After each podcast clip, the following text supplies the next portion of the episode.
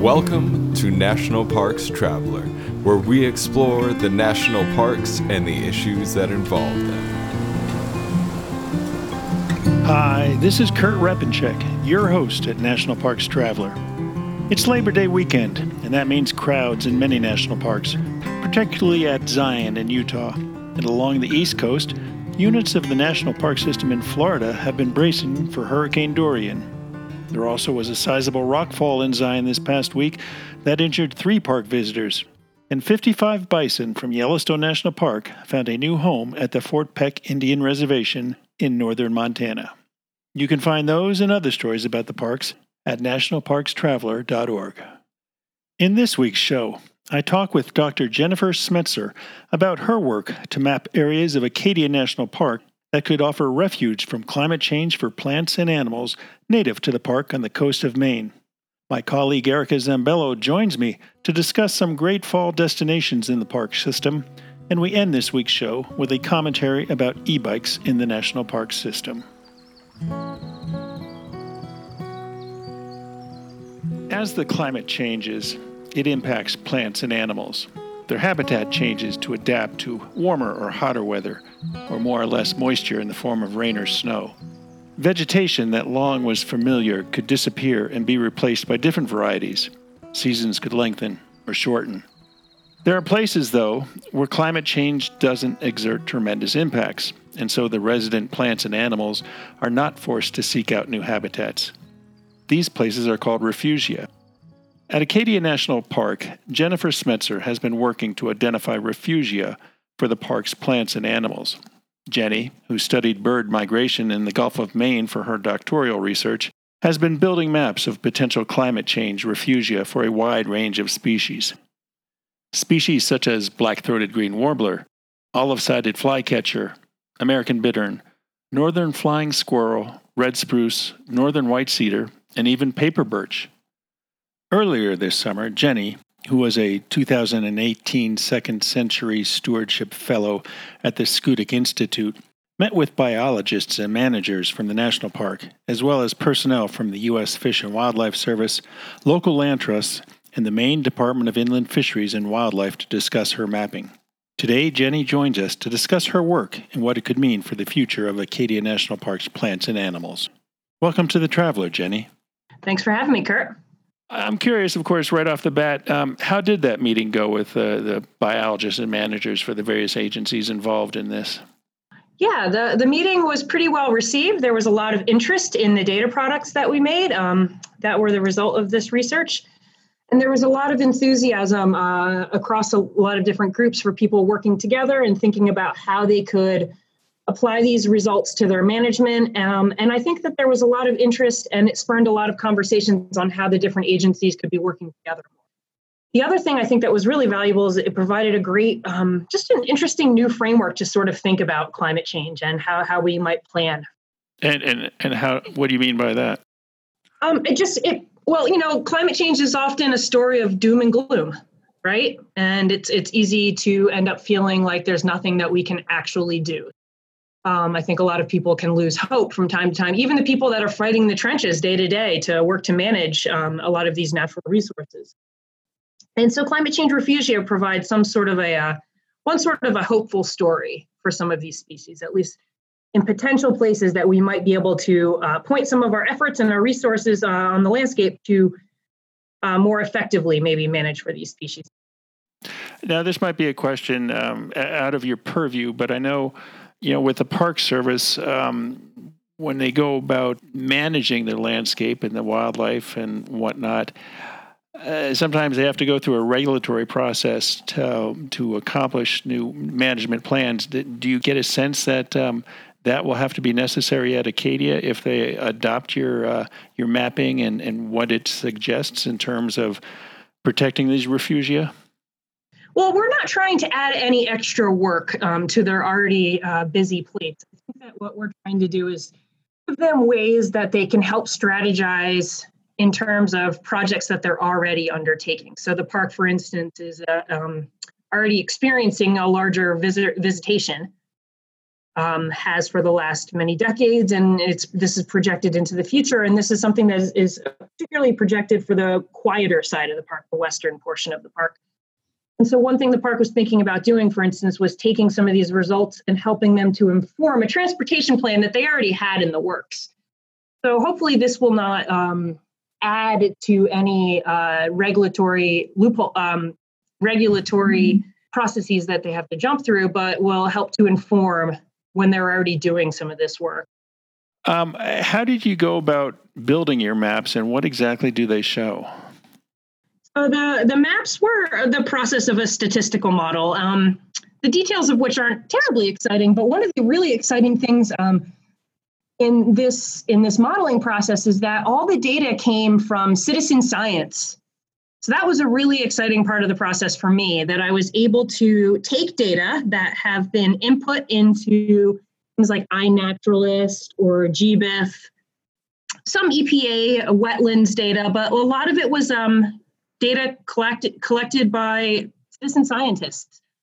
And so curating that data for data quality, for positional accuracy, and things like that. And then basically, we developed uh, models that explain we, we look at the places where we know from sampling where we know the animals where the plants were and we're able to describe what kind of things those plants or animals like for birds it was different types of vegetative cover um, for many of the plant species, it was different types of soil characteristics of where those um, plants were found. And of course, for all the all the organisms, we included climate variables. And then we could use that to say, in places that we haven't surveyed, currently, where might we expect to find the, the organism and where might we not expect to find the organism based on the soil properties or the different things that the, the organism requires.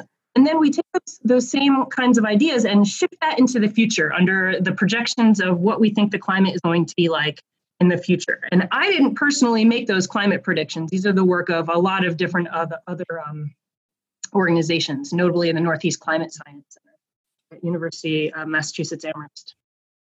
Now I know in in, in um, Devil's Postpile National Monument, for example, there are some cold sinks there that the superintendent looked at as, as potential refugia, and she was um, developing her general management plan to protect those areas.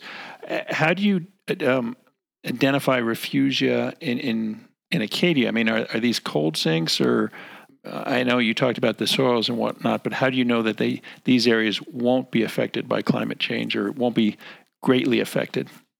So the climate projections are able to predict some of those types of features roughly at about a kilometer scale. So features like elevation and aspect, like a north facing slope, um, is predicted to remain a little cooler, for instance, into the future. Higher elevation sites, um, places generally closer to the coast are more buffered from um, more extreme swings in climate. Um, so Acadia, with its coastal proximity and its uh, topographical relief, there were some of those aspects that were captured in the in the climate data uh, for current and future climate projections. And I believe the the park had some specific species that they wanted you to to look at. Yeah, there was a lot of interest in um, red spruce. This is a very iconic um, species in the area culturally, and also of a lot of scientific um, interest. It's a very important species in the area. There are quite a few bird species, the ones that you mentioned in the beginning, olive-sided flycatchers, throated green warblers. Um, we tried to represent a range of different habitats. Um, so we had the the bitterns in there, these bittern, uh, sorry, American bitterns. There were some shrub species that people were interested in, black crowberry. And part of the interest in that, people like the black crowberry. There's a lot of cultural interest in it, but it also is the uh, an important host species for uh, the crowberry blue, um, a Lepidoptera species that is not faring well. Currently, and is expected to be highly vulnerable to climate change. Um, we didn't have enough data to model the the the, butter, the, uh, the Lepidoptera, uh, the crowberry blue, but we could model its host species. And then uh, cinquefoil, three-tooth cinquefoil, another plant species that is uh, of a lot of interest in Acadia to visitors, and it's found at a lot of uh, at the top of a lot of these mountains, and it's currently the um, it's currently uh, a species that they're helping to restore at the top of Cadillac Mountain. Now, I know in, in past years we've reported on the Traveler about the, the warbler and, and how um, climate change could affect it by by changing the, the tree species that it uh, is related to. Are you optimistic, or does your, your research point to areas of the park that would be able to retain that habitat for the warblers? Yeah, so the the the bird species, interestingly, particularly uh, the magnolia warbler is another one that I uh, forgot to mention. Um, flycatcher that we that we looked at, the black-throated green warbler, they fared a lot better than some of the other species under climate change, at least under um, a more moderate uh, climate future in terms of like there's some um, political action to slow and halt climate change to some degree. Interestingly, though, the difference in though for those species, we we looked at um, RCP 4.5, which is a more moderate climate future, and RCP 8.5 represented con- concentration pathway um, that is con- assumes business as usual and very little intervention in climate change. And uh, they fared. Um, there was a lot bigger difference for many of the bird species, so that really highlights the importance of policy and action in terms of uh, taking care of climate change for some of these species, whereas some of the shrub species fared poorly under both uh, climate futures.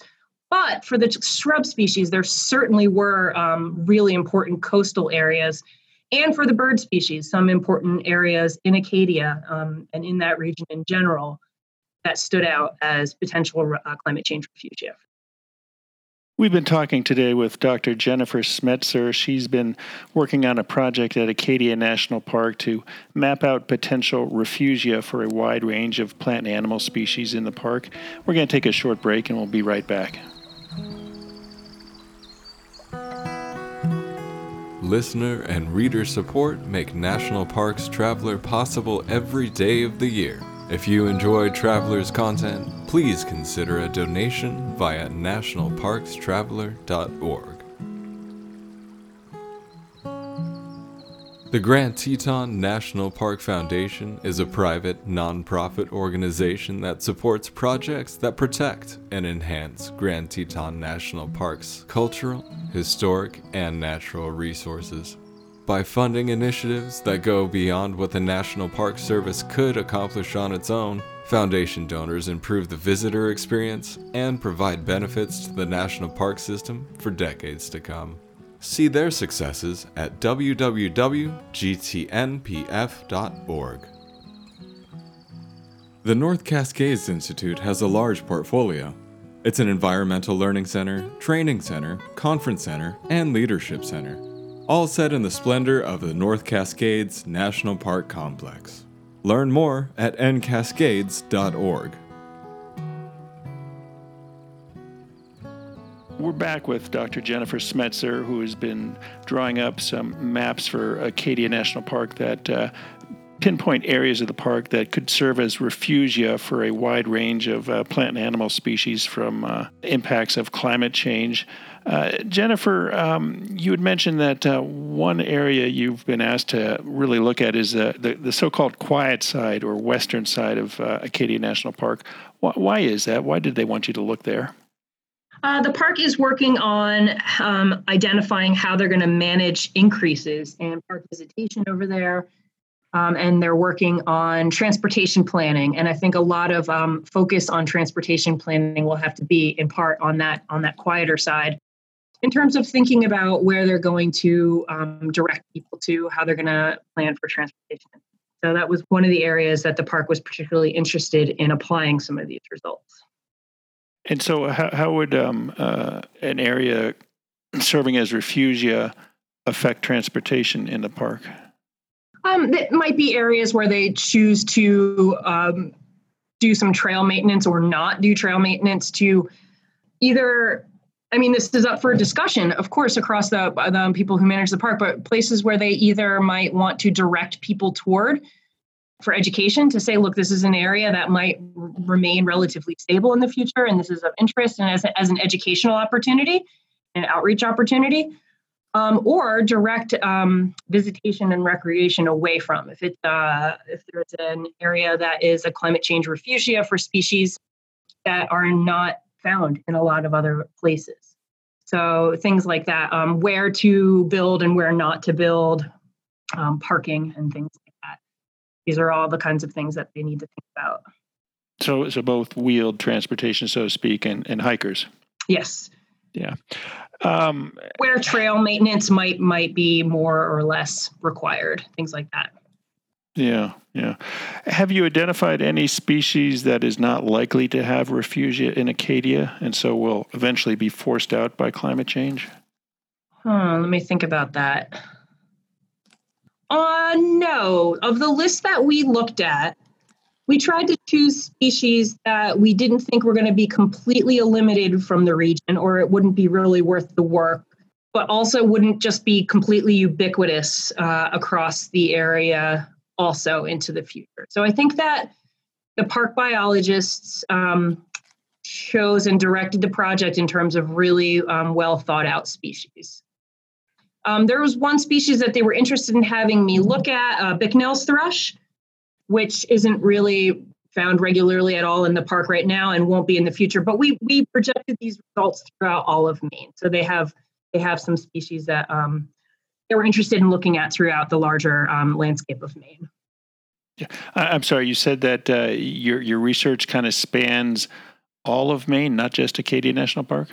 Yeah, uh, the the impetus of the project and the funding uh, for the project came from Acadia National Park. But when I made the prediction for different species, I made the predictions across all of Maine, so that um, above and beyond this project, I can reach out to managers at the state level who are um, working in forests across all of Maine and landscapes across all of Maine. And even uh, one of the one of the managers brought up at the meeting the interest in looking at a place like Acadia that is relatively pristine, um, and thinking about it as a benchmark in terms of these climate change refugia for how to think about managing other areas of the state that are more working forests. Where does your work take you now? Are you compl- finished with the mapping, or is there still some um, field work to do, so to speak? Uh, there's not a lot of field work to do left for this project, and most of the species are mapped. Um, but we're continuing this.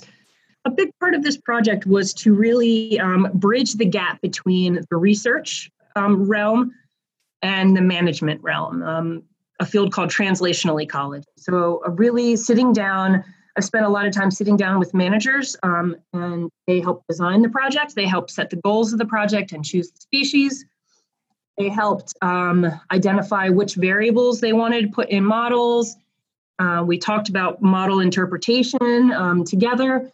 And then I spent time up in Maine this summer talking to them about the results, helping them understand the results, um, thinking through the process of applying these climate change refugia on the ground into management. And that process is continuing. So we're going to continue to work with these managers, have future meetings to talk about actual incorporation of these into management plans, some of these um, ideas into their management plans. Um, there's a lot of interest in helping, having using these results to help um, improve and guide where monitoring is going to occur, where citizen science projects might occur. And so I'm continually going to I'm going to continue to work with uh, the park staff and other people in Maine, other managers in Maine, to implement some of these uh, concepts and some of these uh, landscape scale predictions in terms of refugia into their management plans. Were there any surprises along the way? Um, were there any surprises along the way? Yeah, we were a little surprised at some of the results we saw with the tree species. Um, the models predicted that they would do a little better than uh, we initially expected, and then and that that has been said um, that it has been predicted in um, in other studies. And part of that might be that this was a more complex model that included a lot of forest growth processes um, and uh, didn't include just climate, uh, included a lot of forest growth processes, and also um, these models are at a final, finer spatial scale than um, a lot of previous forest modeling has occurred at. So perhaps um, the climate change refugia in some places are actually providing more of a hope Is this mapping work something that can uh, be translated to, to other parks? Have you been contacted by other parks interested in, in the same sort of uh, mapping? Absolutely. And I should have mentioned this as one of the next uh, steps for this project. Um, not specifically this project, but this is really a pilot for doing the same kind of work in uh, all, all the other national parks. So, um, Dr. Toni Lynn Morelli at the Northeast Climate Science Center is heading up a project to do very similar work across all of the Northeastern region National Park Service units. So that's really exciting. So we've we've gotten some great results and some great feedback from this project so far. So work is going forward to do similar similar sort of work across all those park units and to also think about in that project how um, movement might occur between some of those park movement uh, park units, given uh, that species may blink out of some park units and expand into other park units. We've been talking today with Dr. Jennifer Smetzer, who has been drawing up some uh, maps for refugia for plants and animals in Acadia National Park. Uh, Dr. Smetzer, I appreciate your time today. It sounds like a fascinating project, and uh, um, it'll be interesting to see if it if it plays out as uh, you expect. Thanks for having me, Kurt.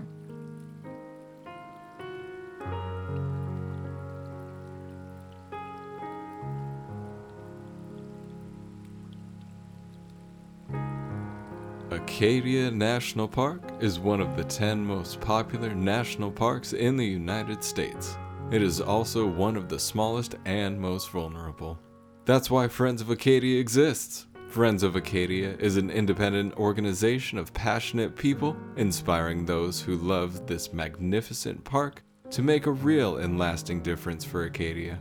You can make a difference at friendsofacadia.org. Washington State is graced with three spectacular national parks, each different and special in their own unique ways.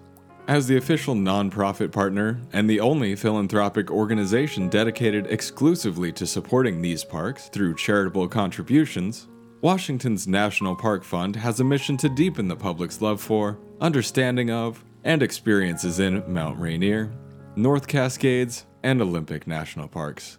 Share your passion for these parks at WNPF.org.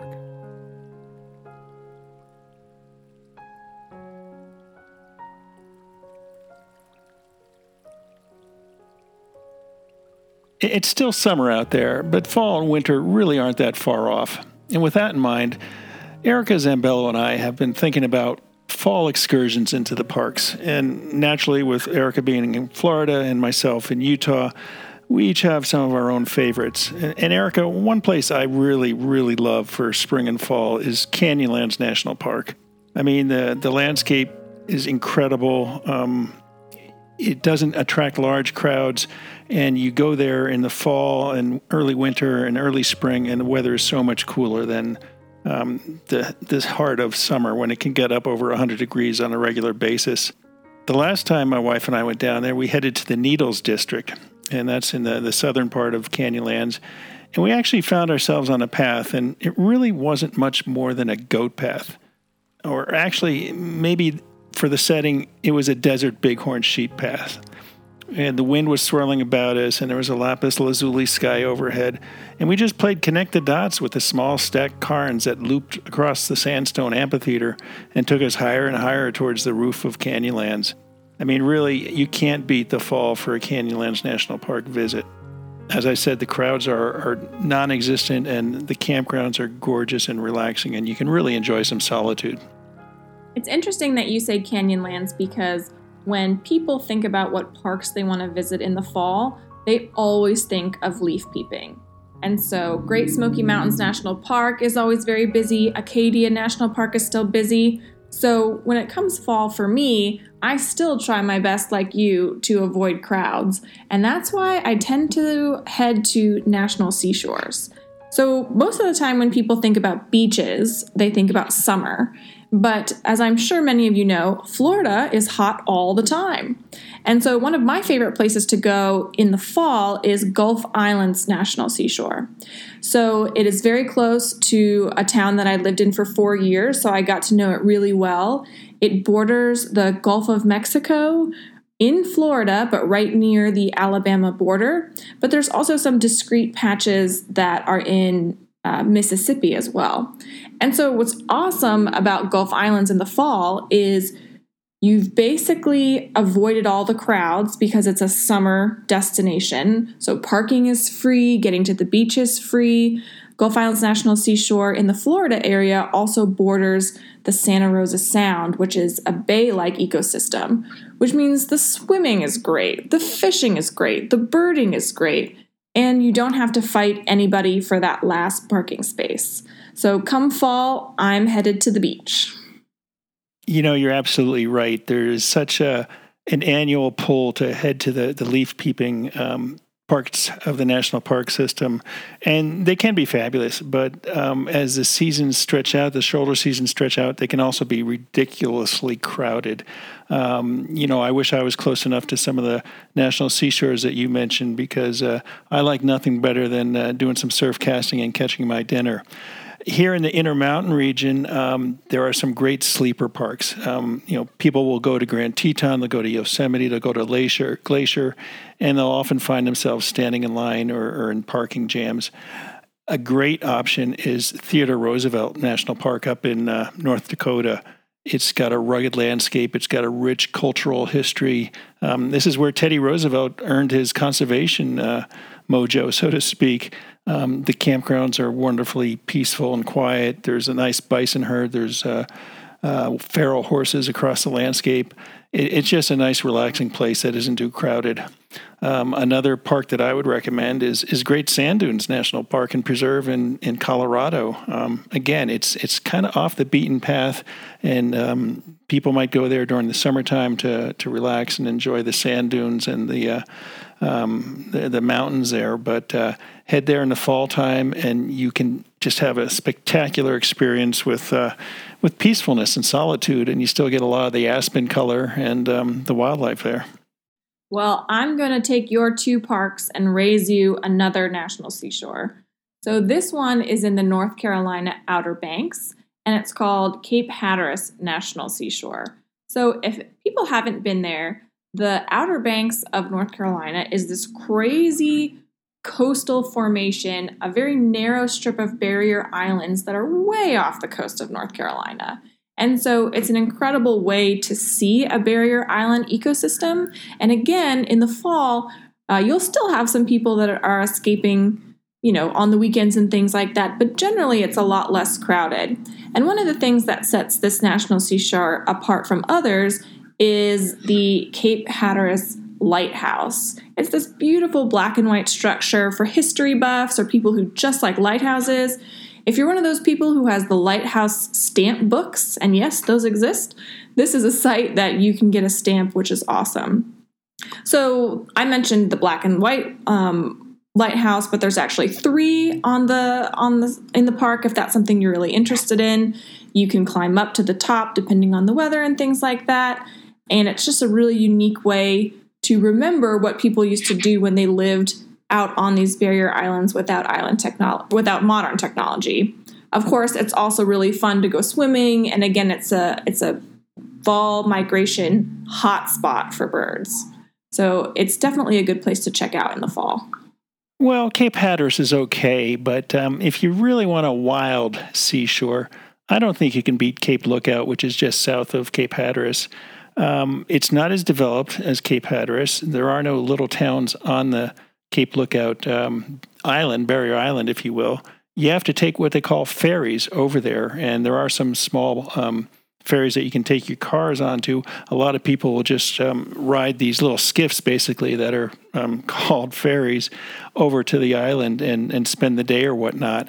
But if you're really into fishing or, or some solitude, they've got cabins out there on the island, on the barrier island and they're really designed for for anglers, for fisher folks, um, surf casters. They've got um, fish cleaning stations. um, just a short walk from the beach. Um, you can't beat that. And sure, the, the cabins aren't uh, deluxe; they're they're largely um, plywood structures, and you have to bring your own bedding. But um, like I said, it's really got that wild sense to it, and you can envision what Cape Hatteras and Cape Cod looked like before they were settled, and uh, a lot of development sprang up. Well, that does sound like a good national seashore, but my question is can you see rocket launches from that seashore? And the answer is no, because you have to go to Canaveral National Seashore on Florida's Atlantic coast for that. So it's true. You the seashore can remain open for the launches that are scheduled during normal operating hours. This is something to check out ahead of time. Sometimes the park will fill to capacity, sometimes NASA has to close parts of the seashore, but in general, you can see rocket launches from this park. In addition, it's a great place to go paddling. You can access a lot of these inland estuaries and, you know, in addition to the fishing and birding that we've already talked about a lot, it's a great opportunity to see manatees, which are some of the most docile, gentle, cool marine mammals that we have in the United States. And so after you're done, you know, paddling, looking for a manatee, swimming, you can check out the rocket launch and really have a unique Florida experience. Now, you had to mention paddling, which, if anybody knows me, they know that I am a hardcore paddler. I've been paddling for years. I was a, a, raft guide on the New River back in college, way before the New River was a national river. Um, most recently, um, we picked up some sea kayaks to add to our uh, flotilla, and, and that is one reason why I would go to Yellowstone National Park in the fall because you can just paddle off into the wilderness and escape all those crowds. Um, Shoshone Lake is, is a fabulous destination for paddlers, whether you're going with a, a sea kayak or a canoe. Um, there's uh, designated campsites out there that you can reserve, so you know you can have a place to come ashore and pitch your tent at the far western end of Shoshone Lake is this incredible geyser basin.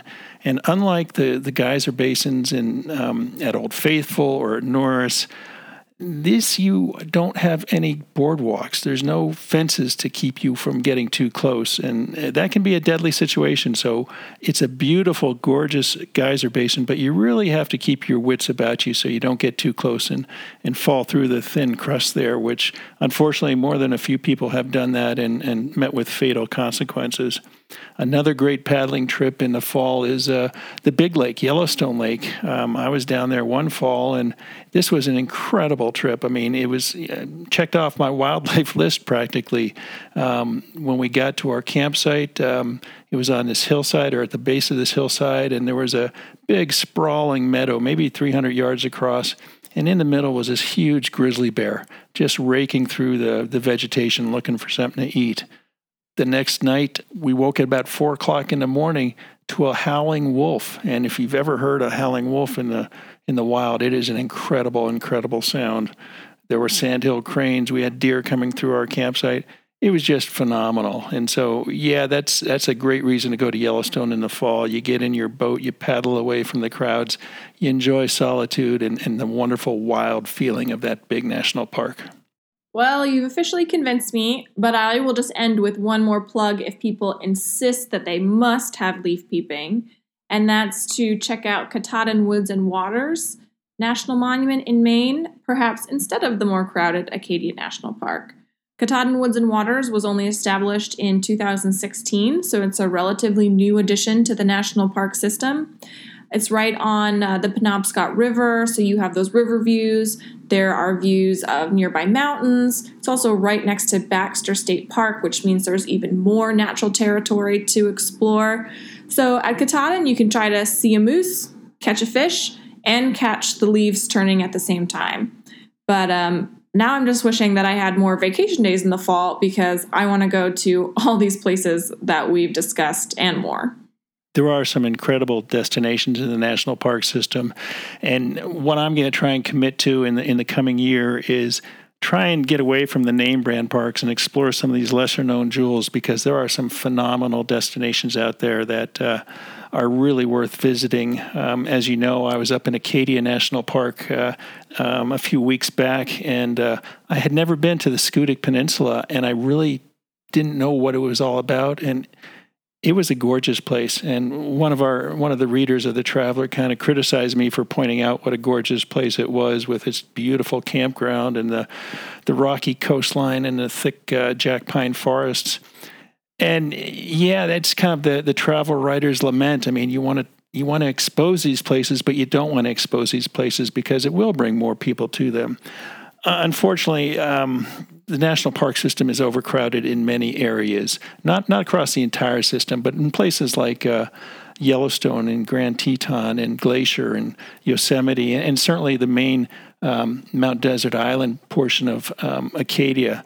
And I think until and unless the park system um, moves to a reservation system for some of these places, I think we need to spread out these crowds, and and if we have to identify certain areas of the park system that uh, uh, are gorgeous destinations, um, I think we should be doing that to help spread out the crowds and uh, gain gain more appreciation for what we have out there.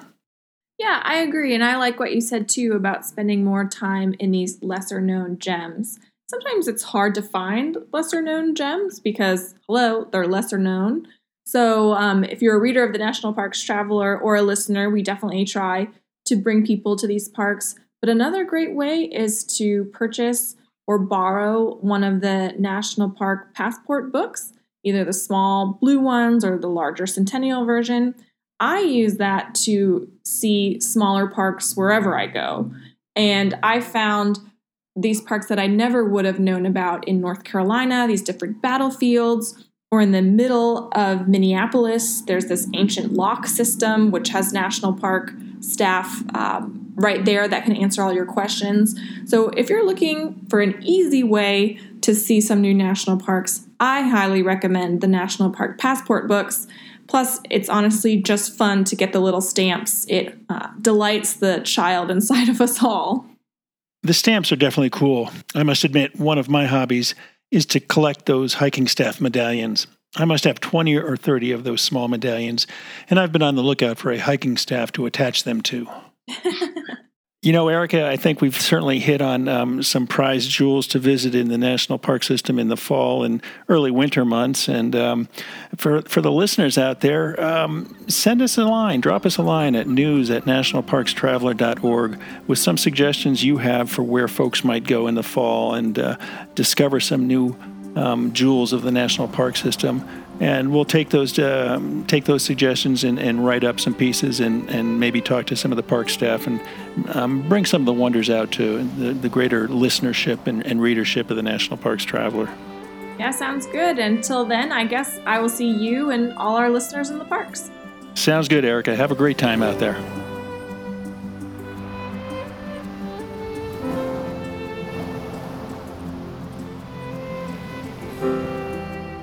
The Blue Ridge Parkway Foundation is the primary nonprofit fundraising partner for the Blue Ridge Parkway. It is made up of people who have a deep love for this majestic road and want to ensure that its natural beauty and the experiences it offers endure for generations to come. Show your appreciation at brpfoundation.org.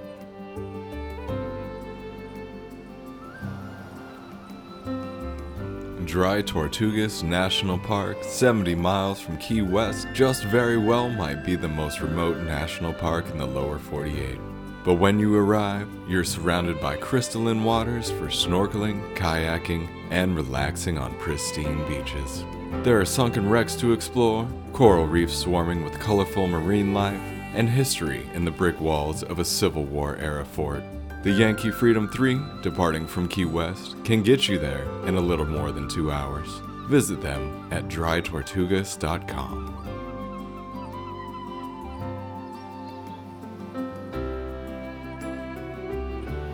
And now, a commentary. When it comes to managing the national park system, the example before us is clearly not the right way. In this case, we're referring to Interior Secretary David Bernhardt and de facto National Park Service Director P. Dan Smith on, most recently, the topic of e bikes in the parks. Bernhardt seems to treat the parks as his fiefdom to manage to the benefit of his industry friends. For Smith, well, he follows the Secretary's lead. Evidence of that arose at the end of 2018 when the partial government shutdown arrived. While the national park system was closed during past government shutdowns, Bernhardt wanted it open, and Smith agreed. They even agreed, after piles of garbage arose and restrooms turned disgusting, to divert Federal Lands Recreation Enhancement Act dollars to pay for custodial staff. We know now, of course, that keeping the parks open wasn't the best decision.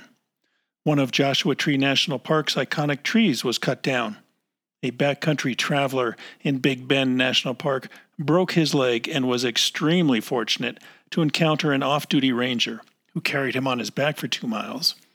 And off roaders went where they shouldn't in Death Valley National Park.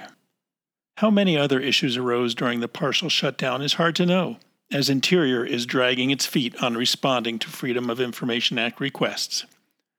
That the Interior Secretary would open the gates to allow e bikes to motor down park trails where traditional bicycles can roll shouldn't be surprising. Back in November 2018, during a meeting of the Made in America Outdoor Recreation Advisory Committee, one committee member, a vice president of Shimano North America Holdings, pointed out that interior policy at the time banned e bikes from some areas of public lands because they were considered to be motorized vehicles. Draft minutes from that meeting note that he suggested that this specific case be used as an example to review existing DOI policy issues which prevent outdoor recreationists from using new technology on public lands. While it isn't surprising that Bernhardt issued a secretarial order last week to allow greater e bike access, how he did and how Smith responded in a press release for the public and a directive to his superintendents are examples of how not to manage the parks, or any business for that matter. There had been an agreement to issue the policy this coming Thursday, but Bernhardt surprised more than a few folks, including some in the National Park Service, by releasing it last Thursday evening. In his secretarial order, Bernhardt said that within two weeks from last Thursday, all three classes of e bikes must be exempted from being considered motorized vehicles within the park system. Within 30 days, Bernhardt went on, he wanted to see summaries of any policy changes needed to increase e bike access to the parks, of any laws or regulations that stand in the way of such access, and a timeline for seeking public comment on changing any regulations to allow greater e bike access. At that time, as well, he wanted the National Park Service to provide visitors with guidance on where they could ride their e bikes.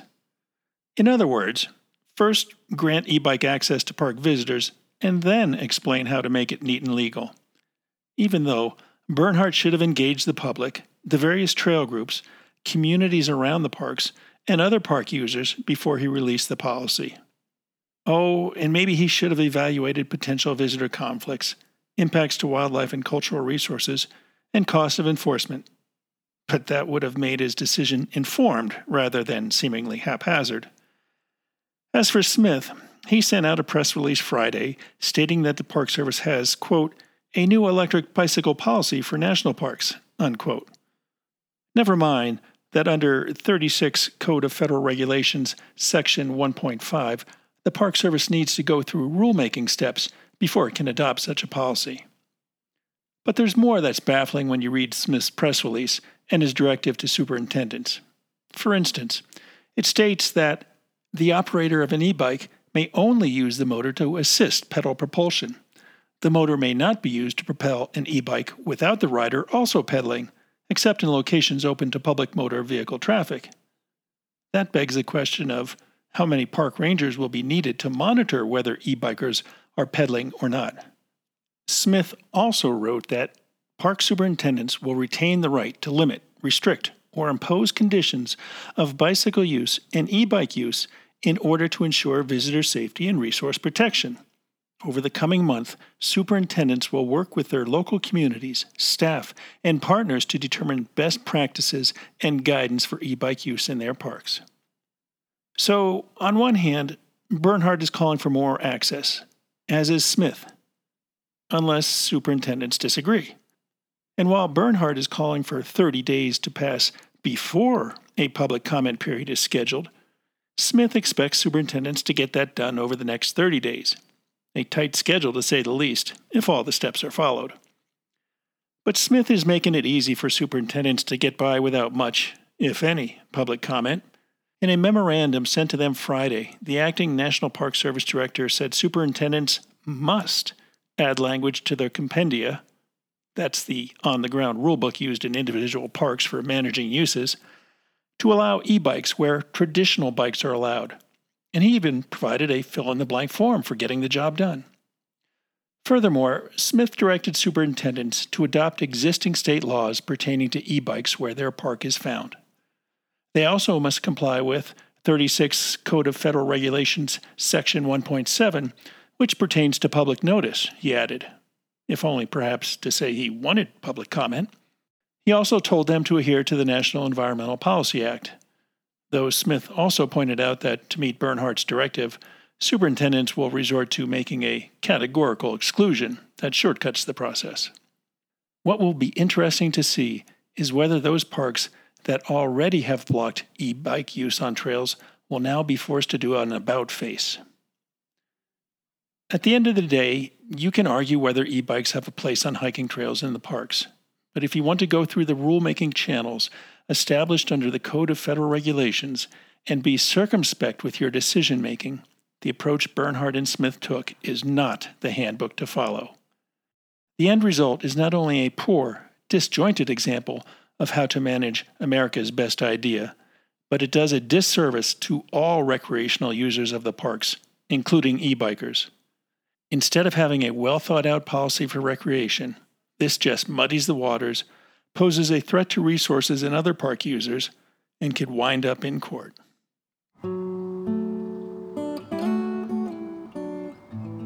That's our show for this week. We hope you enjoyed it. You can send comments and suggestions for future episodes to news at nationalparkstraveler.org. And to catch up on the latest national park news, check us out at nationalparkstraveler.org. For The Traveler, this is Kurt Repanshek. See you in the parks.